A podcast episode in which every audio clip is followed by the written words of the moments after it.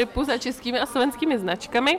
Jsem tady ve Fobaru v ulici na Poříčí eh, s majitelkou značky Koukous Hu Hang Fam neboli s Hankou Famovou, která v roce 2018 založila značku Kokous. Zhruba tři až čtyři roky předtím ji vyvíjela a v tuhle chvíli nám k ní něco poví. Uh, jde teda o čistě uh, českou značku, která uh, má určitý takový původ a tradici některých složek ve Větnamu, protože Hanka je původem Větnamka a já bych se jí jako první zeptala, jak teda přišel ten nápad na tu značku, nebo z čeho to vzešlo, z nějaký potřeby nebo z něčeho jiného? Tak já všechny zdravím. Co se týče značky, u mě to bylo velmi spontánní nebylo to tak, že bych měla vyloženě nějakou potřebu, uh, co se týče produktu. Já jsem si teda míchala, je pravda, že jsem si míchala nějaké masky, míchala jsem si masky na vlasy, protože přece jenom ten můj uh, azijský vlas je úplně jiný. Takže ta nabídka, co tu byla, úplně neodpovídala tomu, co jsem potřebovala. A vždycky se to jako drželo v takových těch uh, rovinách toho domácího, do té domácí výroby. Jenom, že postupem času to bylo tak, že vlastně i kamarádkám jsem něco občas míchla, něco jsem prostě si četla o tom, zajímala jsem se o to. Mě vždycky více teda bavilo skincare všeobecně, než eh, dekorativka, což eh, bylo taky jako v té době ještě zvláštní. A hlavně, mm, jak té přírodní kosmetice mám úplně jiný vztah. Tím, že vlastně mám rodiče Větnamce a mám možnost nahlídnout do obou těch kultur, tak uh, moje maminka využívá té přírodní kosmetiky, ale i takového toho, jak bych to řekla česky, z toho přírodního léčitelství, protože i když jsme třeba jsme byli nemocní s bráchou, tak nikdy to nebylo tak, že bychom okamžitě šáhli po léci. Bylo to tak, že vlastně vždycky se řešilo, jako z čeho to může být, pak se nasazoval takový ten klasický jako med a zázvor a pak až takové ty ultra azijské metody. No a i k té přírodní kosmetice mám trošku jiný vztah díky tomu, protože u nás se nepoužívaly prostě konvenční kosmetika, nebo ano, nějaké produkty uh, se používaly, ale když uh, jsme třeba měli pomelo nebo, nebo jsme vařili rýži, tak se stávalo, že mamka právě si nechala tu, ten rýžo, tu rýžovou vodu a splachovala mi tím vlasem. No a všechny tady tyhle věci jsem pak dávala nějak dohromady a říkala jsem si, že je to docela fajn a začala jsem se mm, potkávat s názorem, že pořád moje kamarádky používají konvenční kosmetiku nebo high-end kosmetiku z toho důvodu, že pořád jim to nevoní, nebo že uh, teda ta přírodní kosmetika, že jim nevoní, nebo že jim nefunguje. A mě to přišlo divné, protože já jsem vždycky k té kosmetice měla jiný vztah. No takže to nějak si dávalo dohromady, až z toho vznikla nějakou koušku. A vy jste teda uh, sama v tom celém podniku úplně sama, od začátku až do konce, v tuto chvíli? V tuto chvíli ano, mám uh, pár externích spoluprací, typu vlastně, když uh, třeba v content Instagramu, nebo teď přemýšlím, co mám ještě takhle, vlastně content to focení. Mám vlastně člověka, který, když potřebuji něco naprogramovat na web, tak to si zvládnout sama nedokážu, ale administrativu toho webu třeba si vedu sama, takže momentálně chod té firmy řídím sama. Takže značka vznikla, jak jsem říkala, v roce 2018 a tomu předcházely tři až čtyři roky vývoje. Takže jak to zhruba probíhalo? Řekla jste si, co přesně chcete v té řadě mít, jaký to má mít složky, jak to potom pokračovalo?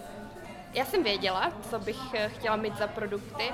Věděla jsem, co bych v těch produktech konkrétně měla mít, chtěla mít protože mm, třeba z té vlase, jak se tady zmiňovala tu rýži, tak to byl přesně ten důvod, proč vlasová maska, i jak jsem si to míchala, tak to byl produkt, já vím, že když jsem to vydávala, tak se mě všichni ptali, že proč tak těžký produkt, proč maska na vlasy.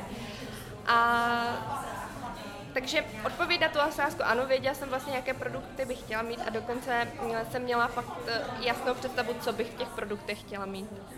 A v tuhle chvíli, kdy jste už jakoby věděla co a jak a jaký zhruba složení, jste to teda zadala někomu, kdo prostě to profesionálně zpracoval, ten vývoj? Já jsem teda začala chodit na různé kurzy, protože nejsem chemička vystudovaná. A samozřejmě se nechtěla jako mm, vyrobit něco, co by těm lidem mohlo ublížit, nebo je nějak uh, zabít, nebo cokoliv, prostě jsem měla strach. Takže uh, pak jsem si našla, samozřejmě měla jsem štěstí a potkala jsem uh, slečnu, která uh, se přímo zabývá vývojem kosmetiky. Takže pak jsme spolu učesali vlastně tu, tu recepturu jako takovou a byl konečně člověk vedle mě, který prostě tu chemii uh, má vystudovanou, takže i já jsem se cítila prostě po té odborné stránce, že ano, ty, uh, ty látky, které tam prostě dáváme, mají smysl a hlavně mi to pomohlo i v tom, ne, nebylo to jenom o těch uh, surovinách jako takových, ale i o tom poměru protože to je hrozně důležité. Ono to není jenom o tom vlastně, že si řeknete, jo, tak tohle a tohle jako je super dohromady, ale i v jakém poměru, jestli to přás už neuškodí eh, v nějakém vyšším poměru, nebo zase naopak, jestli to ne, tam nedáváte zbytečně moc a i z ekonomického hlediska. Uh, a ta vaše složení je poměrně specifický na českém trhu. Jako úplně malinkatá značka v podstatě děláte produkty, které obsahují vodu a emulgátory. Eh, konzervanty, protože je tam voda, aby to náhodou prostě nechytlo nějaký uh, mikrobiální zanešení. Uh, jaký je ten konzervant, jaký je to složení, je to těžký udělat emulzi? Kdybyste se asi teď tady seděla vedle mě ta slečna, která to se mnou uh, pak jako takzvaně česala, tak ta bych vám řekla, že uh, to bylo velmi se mnou těžké. protože uh, jakýkoliv konzervační systém, který mi navrhla, tak uh, já jsem nebyla vždy spokojená a bylo to doopravdy náročné. Pak se vlastně sladit v tom, jakým směrem to chceme, protože já jsem chtěla, aby ten konzervační systém byl uh, měl takovou tu logiku, že ano, je tam ta voda, takže potřebuju to něčím podchytit, aby ty produkty prostě vydržely, ale ne tak, aby mi to zabilo ty aktivní látky. Ne tak, aby ten produkt byl vlastně jenom o tom, že to je vlastně nějaká hmota, která je zakonzervovaná. Takže pak jsme to vyladili, trvalo to dlouho, nebylo to úplně příjemné, ale uh, využili jsme například laktobacily, super věc, a pak jsme to teda nějak dotáhli, no, ale věřím tomu, že kdyby tady seděla, tak uh, se netváří úplně příjemně. No a v tuto chvíli vy teda uh, máte jakoby svoje prostory, svoji firmu, nicméně výrobu máte detašovanou tak, aby vlastně tady ta čistota toho výrobního procesu a veškerá ta technologie a ta kontrola byly zachovaný v co nejvyšší kvalitě, takže uh, ji detašujete prostě do jiné firmy, která vám to dodává. Já tím, že jsem doopravdy jako malá značka, a nemůžu si dovolit uh, vyrobit, uh, vyrobit, postavit si svoji výrobnu. A nemám bohužel ty miliony za sebou na to, abych si tu výrobnu postavila, tak uh, jsem hledala uh, možnosti, jak to vlastně udělat. Uh, měla jsem to štěstí, že jsem našla takového partnera.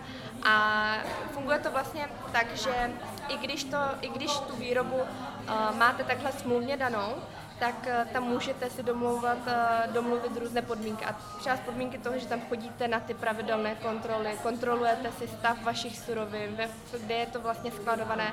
Plus to, proč já jsem vlastně tu výrobnu chtěla mít, eh, já ji mám teda kousek od Prahy, tak blízko bylo to, že kdykoliv se něco stane, tak vy tam můžete jet. Není to tak, že vlastně si tu smluvní výrobu necháte vyrábět ty své produkty třeba, nevím, v Polsku, kde je to levnější, nebo na Slovensku, a, ale a, pro mě ta přidaná hodnota bylo to, že já tam můžu kdykoliv dojet. A hlavně mm, ten personál, který tam pracuje, je velmi, velmi profesionálně a řekla bych jako pro mě a jako ta důležitá stránka toho, že jsou to jako fakt jako lidi, lidi ličtí jsou, prostě ví, znají to profesionálové, takže já jsem ráda, že to tak mám. Na jednu stranu vím, že mm, mít svoji výrobnu má taky své nějaké pozitiva, ale v tomhle stádiu, ve kterém jsem, uh, si myslím, že to je úplně ideální, jak bych to mohla mít nastavené. Chápu to teda správně, že abyste vlastně ten projekt, eh, produkt, eh, ne projekt, produkt s důvěrou mohla dát jako tomu zákazníkovi, tak potřebujete mu absolutně věřit. Potřebujete si být jistá, že je důkladně zakonzervovaný, že je to prostě v bezpečném prostředí, že to není v žádném obalu, který by uvolňoval prostě nějaký látky. Takže to byla ta filozofie na začátku toho produktu, kromě toho určitého složení. Eh, a v tuhle chvíli můžete prostě s důvěrou tomu zákazníkovi dát svůj produkt a jste si stoprocentně jistá, že tam prostě není jako jediná chyba, která by mu uškodila, je to tak? Uh, já vím, že to zní úplně jako kliše, že uh, tohle je, je tak řečeno, ale ano, protože není nic lepšího, než si být prostě stoprocentně jistý, že to tak jako, že víc už dát do toho produktu nemůžete, protože pak, když přijde cokoliv, tak eh, vy vlastně víte, že se nemusíte bát, nemusíte se koukat kolem sebe, jestli se náhodou něco neděje, protože něco skrýváte nebo děláte nějak jinak. Protože já vím, že to, co jsem do toho dala, je to maximum, co jsem do toho dát mohla samozřejmě se zlepšuju, je prostor ke zlepšení. I já se učím i po tom roce, co ta značka je venku, tak jsem nazbírala tolik zkušeností a promítám je dál, ale na tom začátku prostě jsem chtěla mít tu jistotu i tím, že nejsem vystudovaný chemik. To hrálo velkou roli, protože uh, přece jenom se pouštíte do oboru, který nemáte vystudovaný, stát se může cokoliv. A není to sranda, není to tak, že bych eh, tady dělala uh, něco, je to, je to něco, co si lidé nanáší na svou pokožku, uh, která se jim potom přes tu pokožku jde do krevního oběhu a tak dále, takže to není, není to jednoduchá záležitost a já jsem chtěla mít 100% jistotu, že to těm lidem prostě pomůže a že to bude mít smysl, jinak bych ty tři, čtyři roky, co jsem to vyvíjela, mohla hodit do koše. A když jsme u složení, tak uh, pojďme k surovinám. Uh, z jakého zdroje nebo jakou filozofii máte uh, v oblasti výběru surovin, nákupu surovin a tak dále, skladování surovin? Tak jak už bylo řečeno, tak já vlastně uh, mám produkty založené na kokosovém oleji. Ten uh, samotný olej uh, pochází z Větnamu. Proč z Větnamu, proč ne třeba, já nevím, z Thajska? Tak je to proto, že pocházím z Větnamu a já zase jsem vycházela z toho, že v tom Větnamu já se tam domluvím svým jazykem, znám to prostředí, ve kterém to uh, roste, ten, ten kokos, vím, jak se to zpracovává, můžu se podívat do té výrobny. To je pro mě hrozně důležité, abych viděla tím, že jsem i malá značka, že mm, a můžu si to dovolit tady tyhle věci. Není to tak, že bych mi to musel schvalovat nějaký uh, šestičlenný management. Tak uh, jsem byla hrozně ráda, že tu možnost tam mám, že vím prostě, kde ta surovina leží, kde se skladuje, kdo ji zpracovává. Takže to je uh, první surovina, vlastně ten kokosový olej, ale jinak ostatní suroviny mám tady z Evropy. Je to jednoduché, já totiž nemám certifikaci žádnou oficiální, ale chtěla... Kromě teda státního zdravotního ústavu, který musí schvalovat všechny produkty, které jdou do prodeje na kosmetické účely. Ano, přesně tak. Já jsem myslela takové ty, co si zaplatíte a pak můžete využívat vlastně tu uh, ikonku jejich. Uh, a vychází to z té logiky věci. Já jsem chtěla, aby prostě uh, měla jistotu, že ty suroviny nebyly třeba testovány na zvířatech. A když ji kupujete na území uh, Evropy, tak uh, si tím místa, protože musí mít k tomu nějakou zprávu o bezpečnosti, která právě prošla nějakým takovýmhle tímhle ústavem a deklaruje vám to, že, ten, že ta surovina už uh, všechny tady tyhle podmínky splňuje. Tím pádem uh, zase je to nějaké, zase je to nějaká nějaké pohlídání si ty věci, aby, aby ty suroviny prostě odpovídaly nějakému toho, tomu standardu, který, který se právě chtěla. Takže takhle, takže surovina kokosový olej je jediný vlastně takovýhle exotický uh, prvek vlastně v těch, těch, uh, v těch surovinách. Ale zbytek nejsou jako úplně evropské suroviny, ale je to prostě dodavatel, který má všechno tady to k tomu k dispozici a dodavatel je z Evropy. Přesně tak, mohla jsem to udělat tak, abych uh, si ulevila finančně, a odkupovala ty suroviny třeba z jiných uh, kontinentů, ale právě tam nemáte tu jistotu, že uh, to tak uh, bylo. A tím, že jsem malá značka a bohužel nemám ty finance, abych právě tady tohle, tímhle prošla, tak jsem přišla i když je to třeba ekonomicky úplně to ne, ne, nedává logiku, tak mě třeba ano, protože uh, mám tu jistotu, že ta surovina je taková, kterou tam potřebuji dodat. A to bylo pro mě důležité. A poslední věc jsou obaly. Vy máte takový specifický obaly, je to vlastně jednodruhový plast, zároveň jsou tam nějaký airlessy, uh, někdo může třeba z ekologu mít proti tomu plastu nějaký námitky. Máte k tomu něco, proč byste jakoby lidem chtěla říct, že já jsem zvolila plast z toho a z toho důvodu a podle mého názoru je to dobře?